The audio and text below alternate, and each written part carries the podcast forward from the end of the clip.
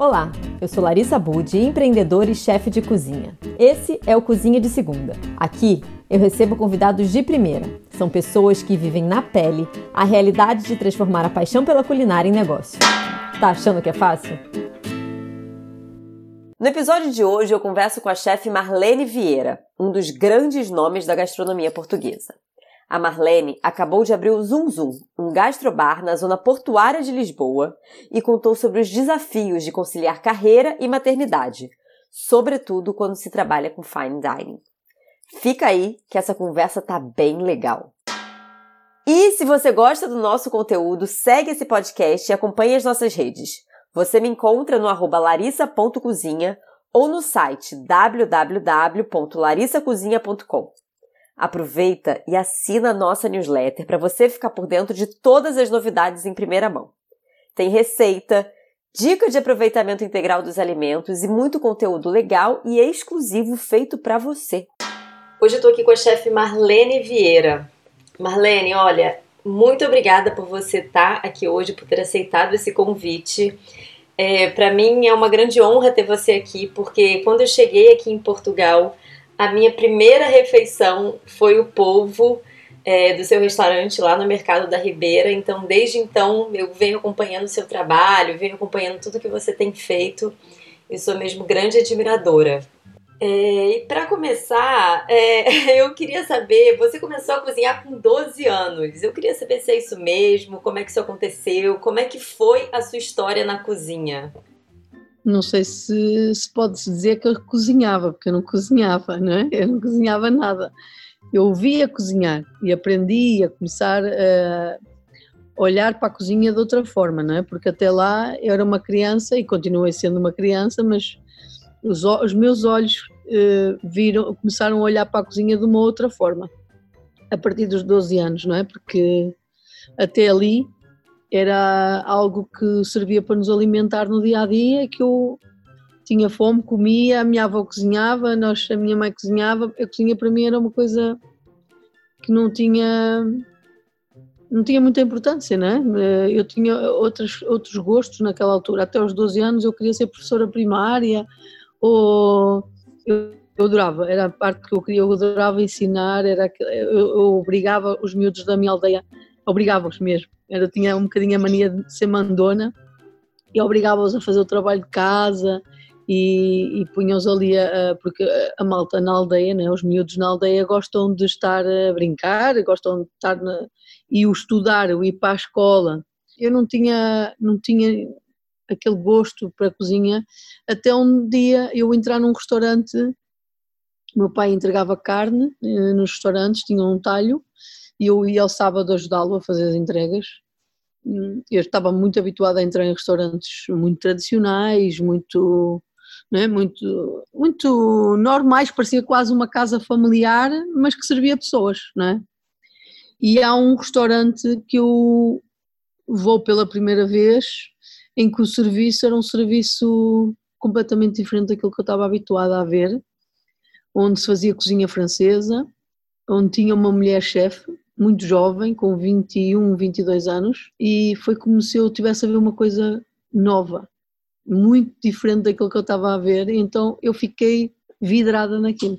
A forma organizada como ela trabalhava, o, o, o, movimento, eh, era completamente, toda a dinâmica era muito diferente um, dos restaurantes que eu estava habituada a ver todos os fins de semana. E nesse dia eu disse ao meu pai, eu quero vir para aqui nas férias de verão, nas minhas férias de verão então uh, o meu pai disse: Mas tu sabes o que é que vais fazer? Eu disse: Não sei o que é que eu vou fazer, mas eu vou, eu quero ir.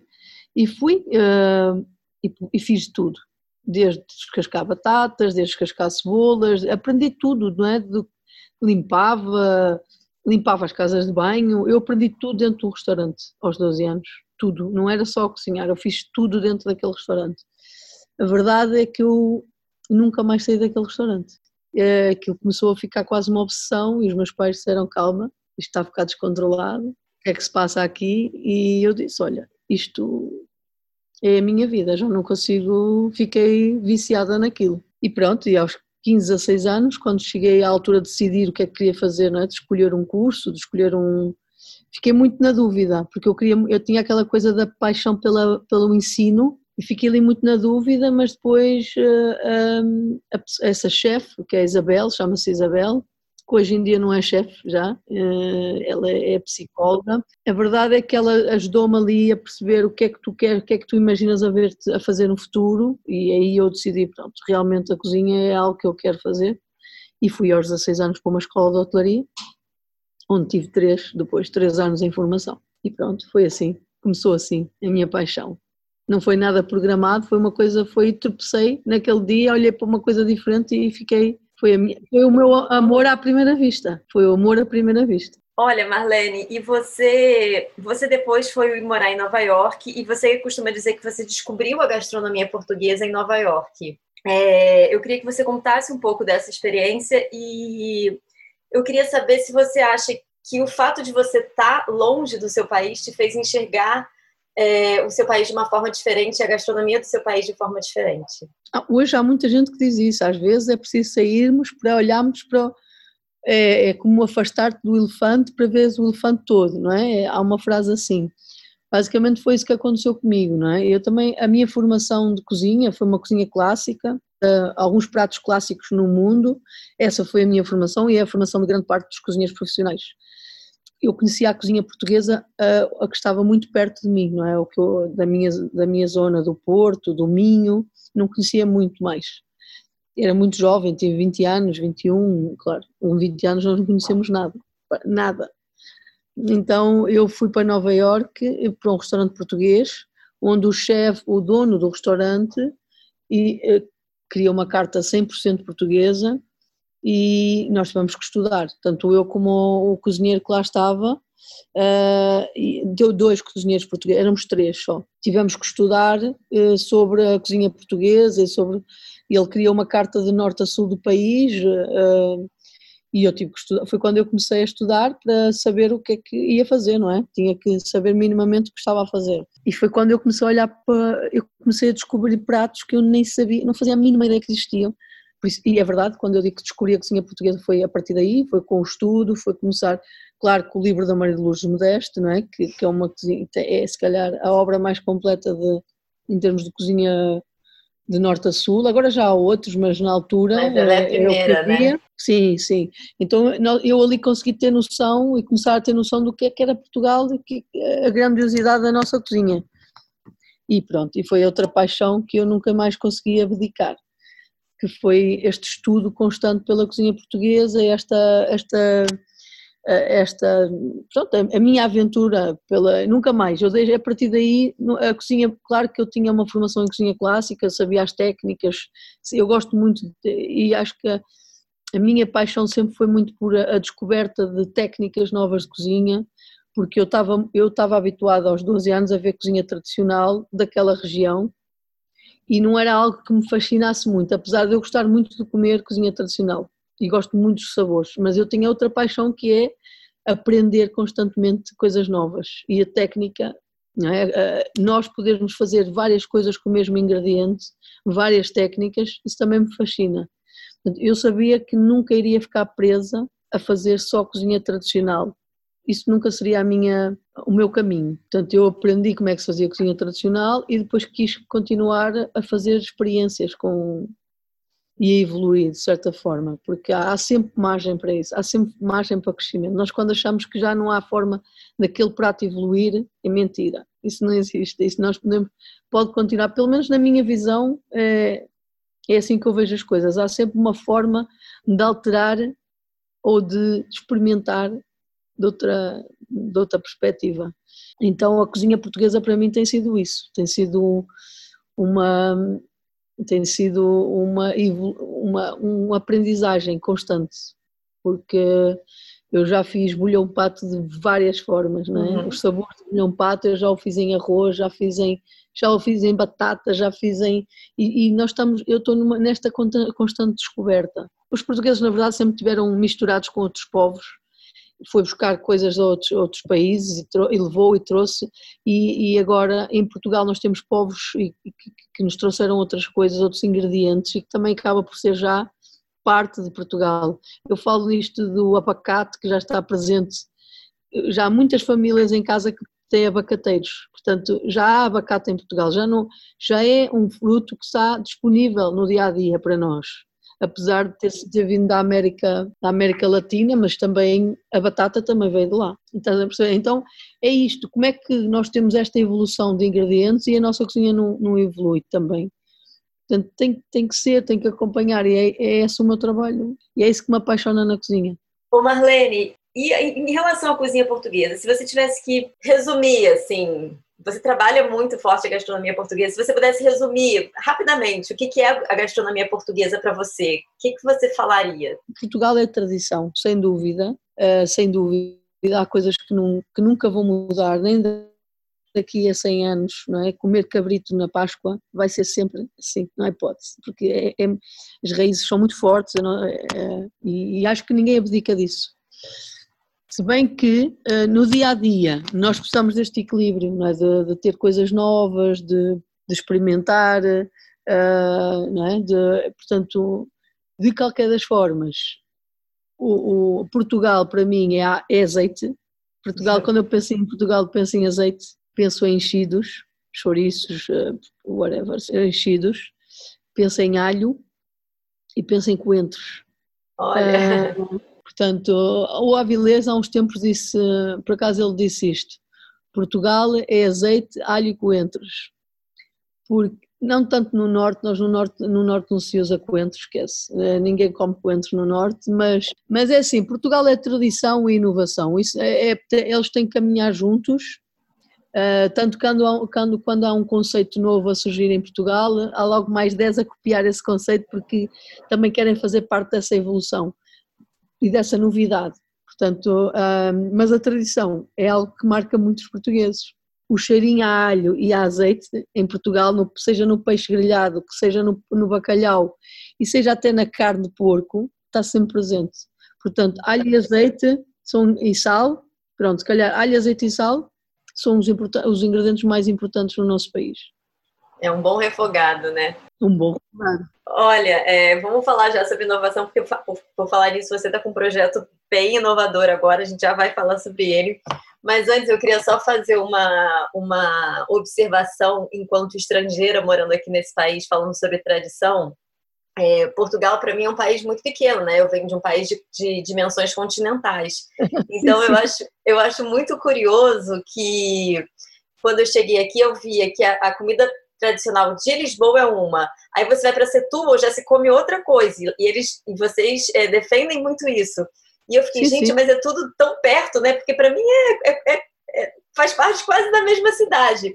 E aí depois, no ano passado, eu fiz o caminho de Santiago de Compostela. Então eu peguei, eu fui para o norte de Portugal, saí do norte de Portugal e fui caminhando até a Espanha. E aí aconteceu uma outra coisa que me chocou ainda mais. Chocou no bom sentido, tá? É, que eu, eu, caminhava, né? Eu, eu, caminhava em torno de 20 quilômetros por dia. E aí, uma comida que eu comia numa cidade, quando eu chegava em outra cidade à noite, não era mais a mesma comida, porque tinha um toque diferente. Eu falei, gente, isso é muito legal, porque é como você guarda muito também da cultura, né? De um país e de uma região e de um povo. É, então, eu achei isso muito legal. Assim, é, para mim, isso, é, isso é, uma, é um valor muito grande que existe aqui em Portugal. Apesar de ser tudo tão pequeno, cada lugarzinho tem a sua própria tradição culinária. E é uma coisa que eu acho é muito bacana. É verdade, é verdade, é verdade. E por isso é, é, a riqueza desse país tão pequeno, que é uma coisa, é? é um minúsculo. É? Eu nem sei, acho que qualquer estado no Brasil é maior que Portugal inteiro, não sei, mas né? nós só somos 10 ou 11 milhões, é, mas é isso mesmo. É, isso, acontece, isso acontece muito em Itália também. É, Itália, Itália tem muito disso Itália também, também funciona assim, e tem a ver com a tradição, tem a ver com aquela coisa de percebes? De cumprir, de, é nosso, isto é nosso, temos que sentir que é nosso. Então não abdicam, uh, tem, uh, não abdicam nenhum povo. Há este bairrismo, não é? Não é? Há este bairrismo que se vê no futebol e que se vê na, na, na gastronomia, é. não abdicam daquilo que é deles, portanto, daquelas coisas, daqueles temp daquele tempero. Este tempero é nosso. O arroz doce em Portugal se faz diferente de norte a sul do país. Mas é diferente no Porto, é diferente uh, no Minho, é diferente em Trás-os-Montes, é diferente, é, é, sempre diferente, sempre diferente. Incrível. Um, uma receita que só leva 4 ou 5 ingredientes é completamente diferente numa é, um, é uma sobremesa que por acaso eu tenho aqui tem aqui no, no Zoom Zoom e que é completamente diferente, também marca aqui a sua identidade. E como que você vai, vai trabalhando isso, assim, essa, essa diferença? Você, você, você sente que a sua, a sua comida também vai mudando de acordo com o que você, de acordo com o seu momento? O seu arroz doce, por exemplo, era um e hoje virou outro. Como é que é isso para você? Eu também, eu também vivo nessa descoberta do, do país. Eu há pouco tempo descobri o Algarve quando eu, eu, a cozinha do Algarve uh, é, tem-me marcado muito pela diferença que, é, que há de este para oeste, ou de litoral para, para a zona do interior, é, é mais variada que eu já vi no país e, e eu acho que com esta, à medida que eu vou crescendo, não é? Uh, eu vou tendo outra maturidade, obviamente, também com os ingredientes, com outra, um outro olhar, uma outra perspectiva, um, Uh, e, e, eu acho que quando, como nós mudamos, a nossa cozinha tem que mudar. Porque nós, eu não sou a mesma que era há 5 anos atrás. Não sou a mesma desde que fui mãe, não é? Não sou a mesma desde que tinha 20 anos e descobri a cozinha portuguesa. Portanto, à medida que eu vou crescendo, uh, crescendo não é em tamanho, eu, à medida que eu vou amadurecendo, a minha cozinha porque é muito viva, não é? A cozinha é viva, é, é, é como se fosse uma planta, é como se fosse um, uma criança, é como se fosse a cozinha para mim é isso mesmo, a gastronomia é isso mesmo, é, não é só cozinha, porque para mim, é, para mim o que se passa dentro de um restaurante, se passa dentro é, é tudo. Começa é, lá fora, né? Fascinante, começa fora, começa fora, é, e à medida que eu vou fazendo projetos, maior é a minha abrangência, maior é a minha, não é a minha a, eu olho mais o meu perímetro. O entorno, né? Eu, eu olho mais uh, em volta e, e, uh, e o zoom zoom é um bocadinho a prova do onde é que eu estou, exatamente a localização, não é Lisboa, não é, é mesmo onde este foi feito, o que é que é este edifício, o que é que é esta zona, o que é que, e, e este projeto tem que ir ao encontro do, de tudo, todas, tudo o que se passa aqui à minha volta. Não pode ser só o, o meu capricho gastronómico não é? tem, tem, que, tem que estar integrado. No... E conta um pouquinho desse, desse projeto, porque você estava falando de projetos inovadores, e o Zoom Zoom é um projeto novo, né? Que é um, é um gastrobar, é um, é, um, é um dessert bar, é uma mercearia. Então, mercearia. me conta um pouco do que, que é esse projeto e quais estão sendo os, os desafios e de onde veio essa inspiração. Olha, o Zoom Zoom foi, começou com uma visita entre um amigo que eu tenho, que está ligado também à restauração, e que queria que lhe apresentaram este espaço, mas ele achou que isto era a minha cara. então ele disse: Olha, eu vou-te apresentar um projeto que era, foi-me entregue, mas eu acho que isto é para ti. E ele me trou trouxe-me aqui e, e, eu disse: Mas isto, é um, isto não tem nada. Isto é, um, isto é um edifício super moderno, estava completamente vazio, não é? à volta não tinha nada, é, agora é um jardim lindíssimo, mas não, era terra batida, uh, e eu pensei, bem, isto tem uma estação de comboio do outro lado, uma estação de cruzeiros do outro, um, um passadiço gigante, eu fiquei um bocado assustada porque isto parecia tudo muito abandonado, tudo muito vazio. E, e eu disse, mas porquê é que tu achas que isto é para mim? e ele disse-me, uh, porque tu, eu acho que tu és a única de, que és capaz de vir trazer alma a este, a este sítio, porque isto precisa muita alma de Portugal, de, uh, isto é uma zona de entrada de muita gente, de, é uma zona que tem pessoas a sair do comboio, muitos portugueses, uma, é uma zona de muitos turistas a sair de um cruzeiro, portanto é preciso alguém muito com, com muito para dar, com um braço, uns braços para receber pessoas, uns braços grandes, para receber pessoas eh, que estejam, pronto, que, que abracem Portugal. Ao fim que lindo cabo, isso! Sim, ele, ele, ele teve uma visão que eu não, não, ti, não, não tinha na altura, que eu disse, tu estás doido, isto tem 550 metros quadrados, o que é que eu vou fazer numa área de 550 metros quadrados, isto não é para mim, isto é para um, sei lá, um, um grupo gastronómico que tenha poder económico para dar aqui vida a este espaço. Eu achava que aquilo não era, de todo, não era para mim, então que eu fiz foi disse, pronto, olha, sabes o que eu vou fazer? Vou trazer aqui a, a, equipa de arquitetos com quem eu gosto de trabalhar, de designers, de pessoas com quem eu tenho lidado nos últimos anos, pessoas de da área, destas área, área criativa, de muito, muito urbanas, que estão muito habituados a estar na cidade e vivem a cidade e são lisboetas e conhecem a cidade melhor que eu. Eu trouxe-os aqui e o arquiteto disse-me assim, isto é para ti, realmente, e nós vamos construir aqui um projeto que eh, ele não teve dúvidas nenhumas, o arquiteto achou que realmente este era um sítio onde eu devia de apostar. E, e, eu disse, olha que tu não tens paredes, só tens vidros e tens... isto é vidro a toda a volta, não é? é? Como é que se faz isto quando não há paredes para pendurar um quadro ou quando não há... Eu, eu estava completamente assustada. E ele disse, não te preocupes, eu vou-te ajudar, nós vamos fazer um projeto, tens que me dizer tens que pensar nos conceitos, onde é que estamos. E foi quando começou o meu estudo outra vez, porque é, o meu estudo foi, vi para aqui muitas vezes sozinha, a, apreciar o espaço, a zona, quem eram as pessoas que passavam aqui, quem eram, olhava para o rio, olhava para a cidade, olhava para... Portanto, foi sentir o espaço e estudar o que, é era esta zona para perceber o que é que eu havia daqui fazer, porque a minha primeira ideia para aqui foi fazer uma espécie de mini mercado e pensei, mas eu, eu sou feliz a fazer fine dining e sou feliz a fazer uma coisa porque eu não consigo estar todos os dias num fine dining. Tenho que ter uma coisa que me, que me faz. Eu não gosto de nada monótono, na verdade, monótono, eh, que tenha aquela rotina todos os dias, eu não, não consigo, não, não sei lidar muito bem com isso. E eu olhei para o Lux, que é uma discoteca aqui muito famosa, né, eh, no país inteiro, e eu pensei assim: onde é que estas pessoas que vão para o Lux comem antes de ir para a discoteca? Onde é que eles comem? Onde é que estas pessoas, de onde é que elas vêm? De onde é que E eu pensei, eu assim, eu vou fazer algo para as pessoas que vão para o Lux, antes de ir para o Lux, comerem qualquer coisa e que possam estar a ouvir música alta, que já seja um pré, um, uma pré-discoteca, não é? Um, um, antes da discoteca. E foi assim que, nos, que nasceu o Zum Zum. Foi assim que começou a, a crescer. E o nome é ótimo, você falando sobre isso agora, é você falou do Lux, aí depois Zoom Zoom soou super bem, assim, soou sim, quase como um casamento sim. mesmo. Foi quase como um, é isso, é, então eu comecei, eu juntei os designers, juntei o arquiteto, juntei o meu subchefe, eu chamo subchefe, mas ele, é, ele trabalha ao meu lado, é, somos tão, tanto ele como eu somos os, estamos uh, no mesmo, no mesmo patamar, portanto não, não é Seu menos nem direito. mais.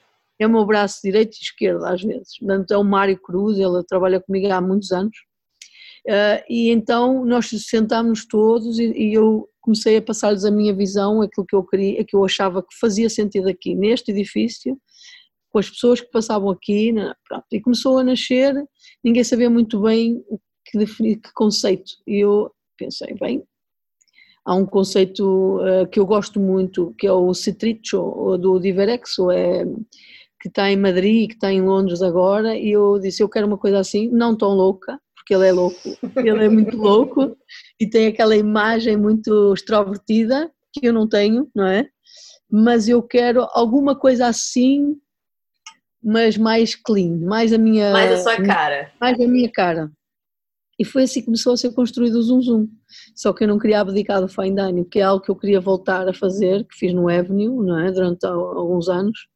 E eu queria voltar a isso porque é realmente a minha paixão, é, é, é é chegar, tentar chegar à, à perfeição, de fazer coisas a um desafio, é, é, é, um desafio muito grande para nós de tentar fazer pratos perfeitos, não é? Ou quase perfeitos. É? E, e, o fine dining, muitas, há, muito, há muitos pratos perfeitos na cozinha tradicional, atenção, há muitos pratos perfeitos na cozinha tradicional. Não é tanto pastelaria, por exemplo, a doçaria portuguesa tem muita coisa que não precisa de mudar absolutamente nada e uma delas é o abado de periscos, por exemplo mudando agora a.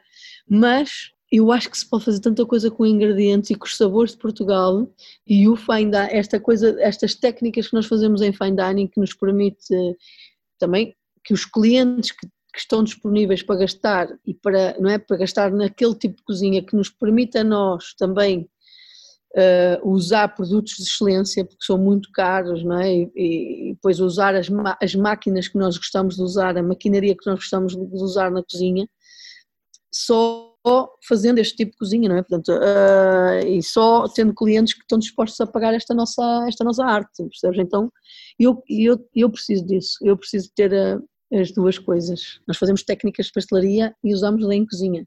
Uh, o Zoom Zoom é um bocadinho isso. É, nós, nós fazemos filhós, nós fazemos tartes, com, fazemos, sei lá, usamos muita técnica. As pessoas dizem como é, como é que isto que se usa em pastelaria, nós, vocês colocaram aqui na cozinha. Tudo é possível. É, isto é um mundo sem fim. É um mundo sem fim. E é isso, o Zoom Zoom é algo é, nasceu assim e, e, acho que nós conseguimos passar esta este nosso trajeto que demorou quase dois anos, uh, tudo esta esta fase toda de pensar, de executar. Ô Marlene, e o Zoom Zoom ele foi aberto bem assim no meio da pandemia, né?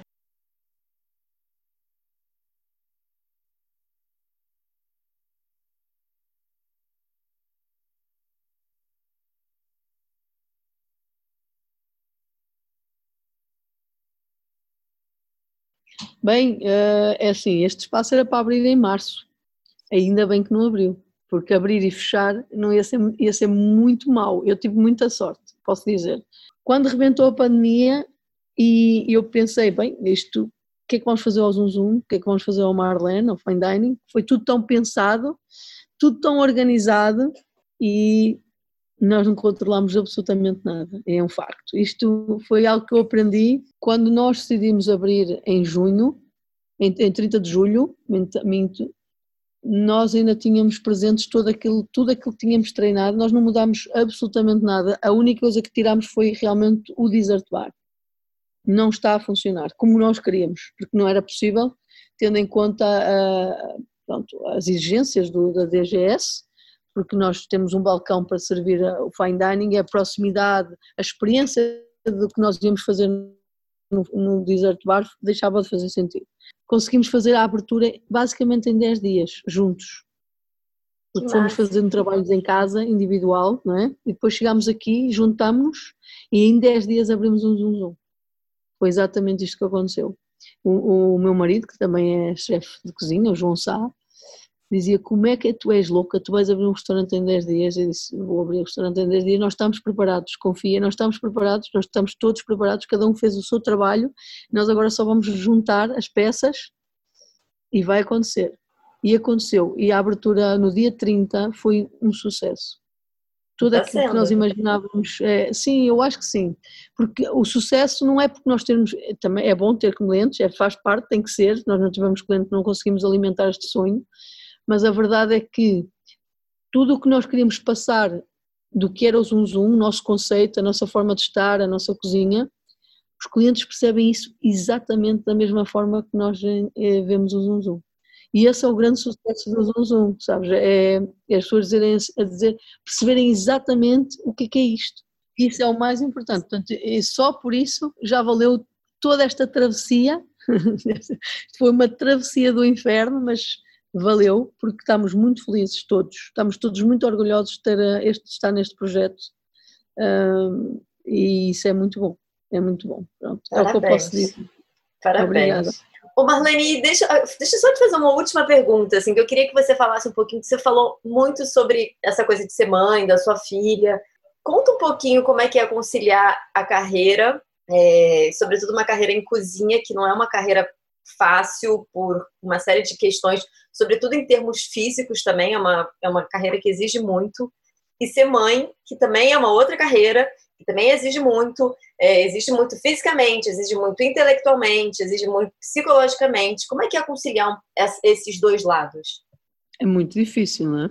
Uh, muito, é muito difícil, não vou mentir. É, é, completamente, é muito, muito difícil e sem o apoio da família ou amigos é impossível. Impossível, uh, não é? Porque nós estamos a trabalhar quando todos os outros estão a, a relaxar ou estão em família, não é? Uh, e nós estamos, não é? Eu tenho, neste momento, eu tenho muito apoio da minha mãe que veio do Porto para Lisboa para ficar com a minha filha, uh, não é? Nós tentamos ao longo destes anos, estamos juntos, eu e o João, de certa forma, uh, ter aqui um, um, um, projeto de vida, não é? De termos de abdicamos muitas vezes, claro que eu tenho 40 anos e, e sei que perdi aqui 5 anos em, da carreira que podia estar num outro patamar, mas eu também queria ter sido mãe e e quis adiar um bocadinho o meu projeto eh, profissional. Eh, eu, para mim é muito importante o equilíbrio na minha vida. Eu, eu podia estar realmente com um restaurante agora com uma estrela Michelin ou com um projeto de fine dining já super famoso, não, poderia, mas não ia estar feliz. Percebe? Mas então eu, eu, eu também tinha a minha filha e também não estava 100% feliz. É um facto. É? Ficava muito frustrada quando via as coisas a evoluírem, a restauração em Lisboa a crescer e eu estava, de certa forma, a fazer algo mais uh, acomodado. É? Tinha uma, claro que sempre fui cozinha, tive sempre o mercado da Ribeira, tinha o restaurante no Tacos Park, em Oeiras, porque nunca deixei de estar no ativo, mas não era isso que o público queria de mim. E não era, não era isso que eu também queria enquanto profissional, não é? Da cozinha mas eu, eu, precisava do tempo de, de, não é? Precisava que a Isabel crescesse um bocadinho, precisava que, de ganhar este tempo, claro que já perdi outras coisas no meio do caminho, mas também já ganhei outras. E o João também, pronto, ele houve uma altura que a Isabel era muito pequenina, que também abdicou e nós começámos a construir o restaurante dele, o Sala, onde ele está agora. De certa forma nós fomos fazendo isto em equipa, não é? Os dois, uh, consoante as nossas possibilidades, não é? Porque nós não temos nenhum não temos ninguém eh, a pagar a pagar-nos os espaços, nós não trabalhamos, nós podíamos ter procurado, eu efetivamente quando tive a Isabel uh, e passado um ano eu comecei a procurar trabalho em hotéis e restaurantes e sítios que eu podia gostar de trabalhar, mas o, o ter uma filha era um problema para essas pessoas. De certa forma, nunca tive a oportunidade, nunca me deram a oportunidade de eu chefiar um restaurante tendo uma filha e não sendo por conta própria. Então eu disse, eu só vou poder concretizar o meu sonho se for eu investir. É, e tenho que dizer isto cru, é assim que funciona. Ninguém investe em mães, em chefes como filhos, uh, ninguém investe. Em Portugal, eu não sei se fora de Portugal, eu não sei, não conheço a realidade, mas eu sofri isso na pele, eu fui a entrevistas de onde estão hoje em dia chefes portugueses eh, muito bons, eh, mas a verdade é que eu fui à entrevista e perguntavam-me como é que eu ia fazer com a minha filha. Portanto, era um, era um problema. Não sei se foi por isso que não me escolheram, mas eu não acredito que, que tivessem perguntado a esses chefes como é que eles iam fazer com os filhos. Percebes? Isso é muito duro de perceber. Não é nada que me abale, porque eu, é, é, percebes que eu furo sempre e quanto maior é o desafio, melhor é para mim. Uh, tenho esta, eu preciso de desafios uh, grandes porque me dão a força, a mim dão-me força. E de certo, mas é, mas é triste, percebes? É muito triste porque há outras, há outras pessoas e há outras mulheres chefes que são muito boas, técnicas, são muito boas uh, cozinheiras e que poderiam dar grandes chefes e que se calhar não tem esta coisa de.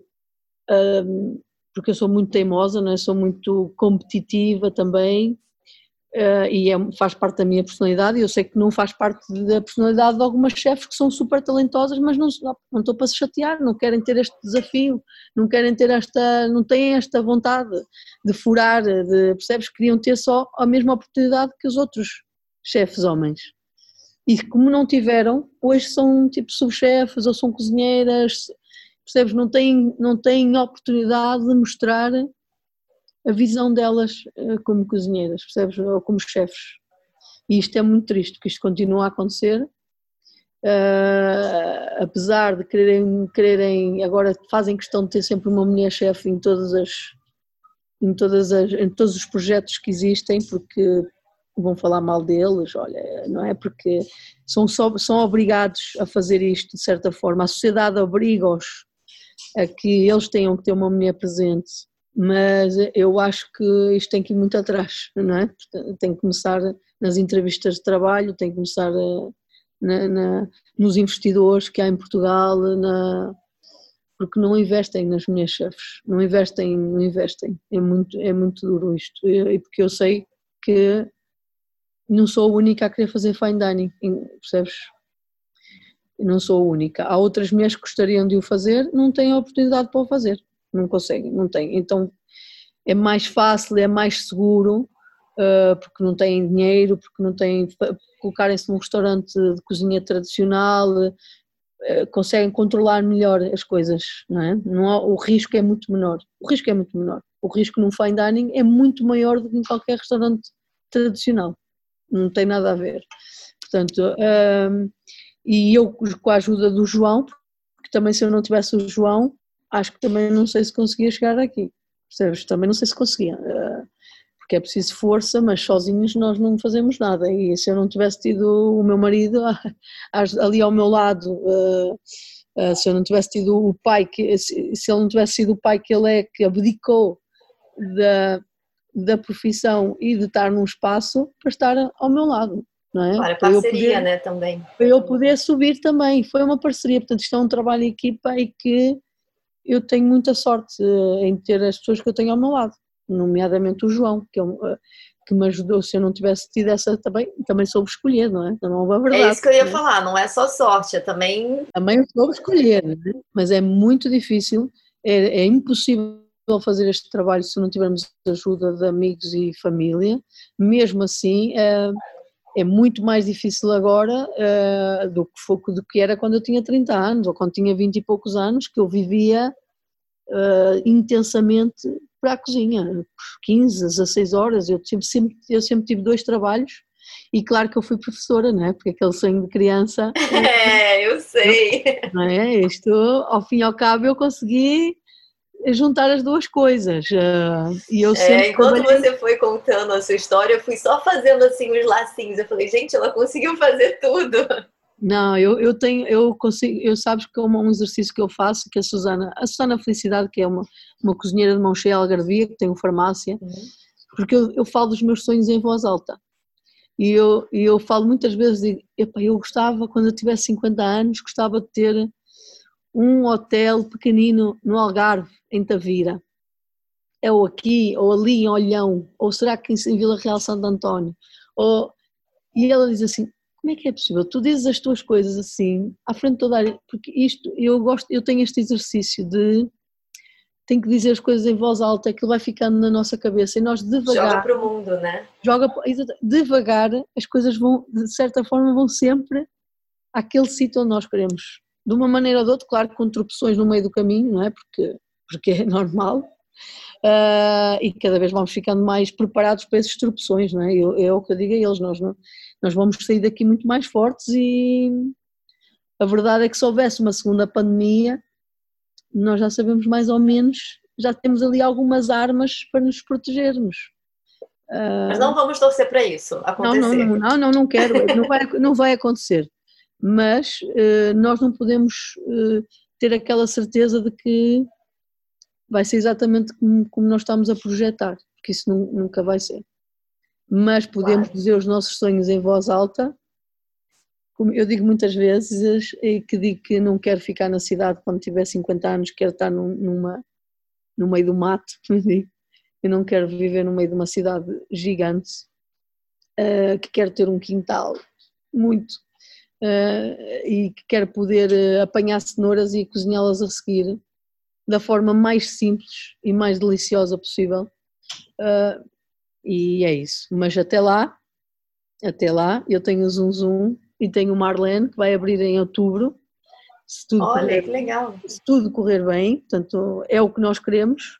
Se for possível, é, é possível. Se não for possível, também não faz mal. Nós queremos uh, estar preparados para isso. Uh, e é isso.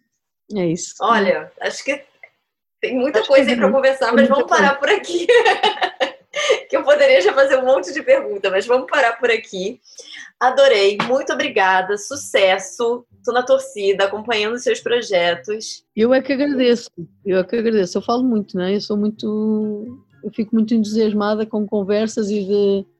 Desculpa, falo Muitíssimo. Não, que bom, né? Mas olha, deixa-me dizer-te uma coisa, porque nós há, há uns anos para cá, nós começamos a ter muitos brasileiros em Portugal e que nos, de certa forma, também nos ajudam a ter, porque os, as, vocês que vêm do Brasil vêm com uma paixão enorme por Portugal, pelos produtos de Portugal, pela, querem descobrir Portugal e nós, e nós eh, muitas vezes, durante muito tempo, os portugueses não tiveram muito orgulho naquilo que faziam e acham sempre que o que vem de fora é melhor. E ainda é um bocadinho assim.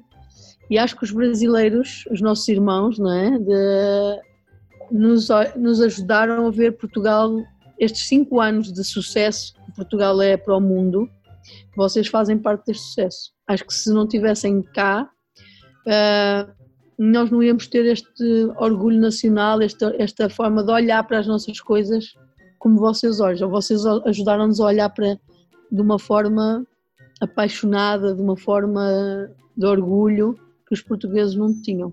Que legal Sim. ver isso, muito bacana. Muito obrigada. E obrigada a você que nos acompanhou até aqui. Na descrição desse podcast você encontra o link para todas as redes da chefe Marlene Vieira e do Zum Zum. Eu sou Larissa Budi e nos vemos por aqui na próxima semana. Até lá!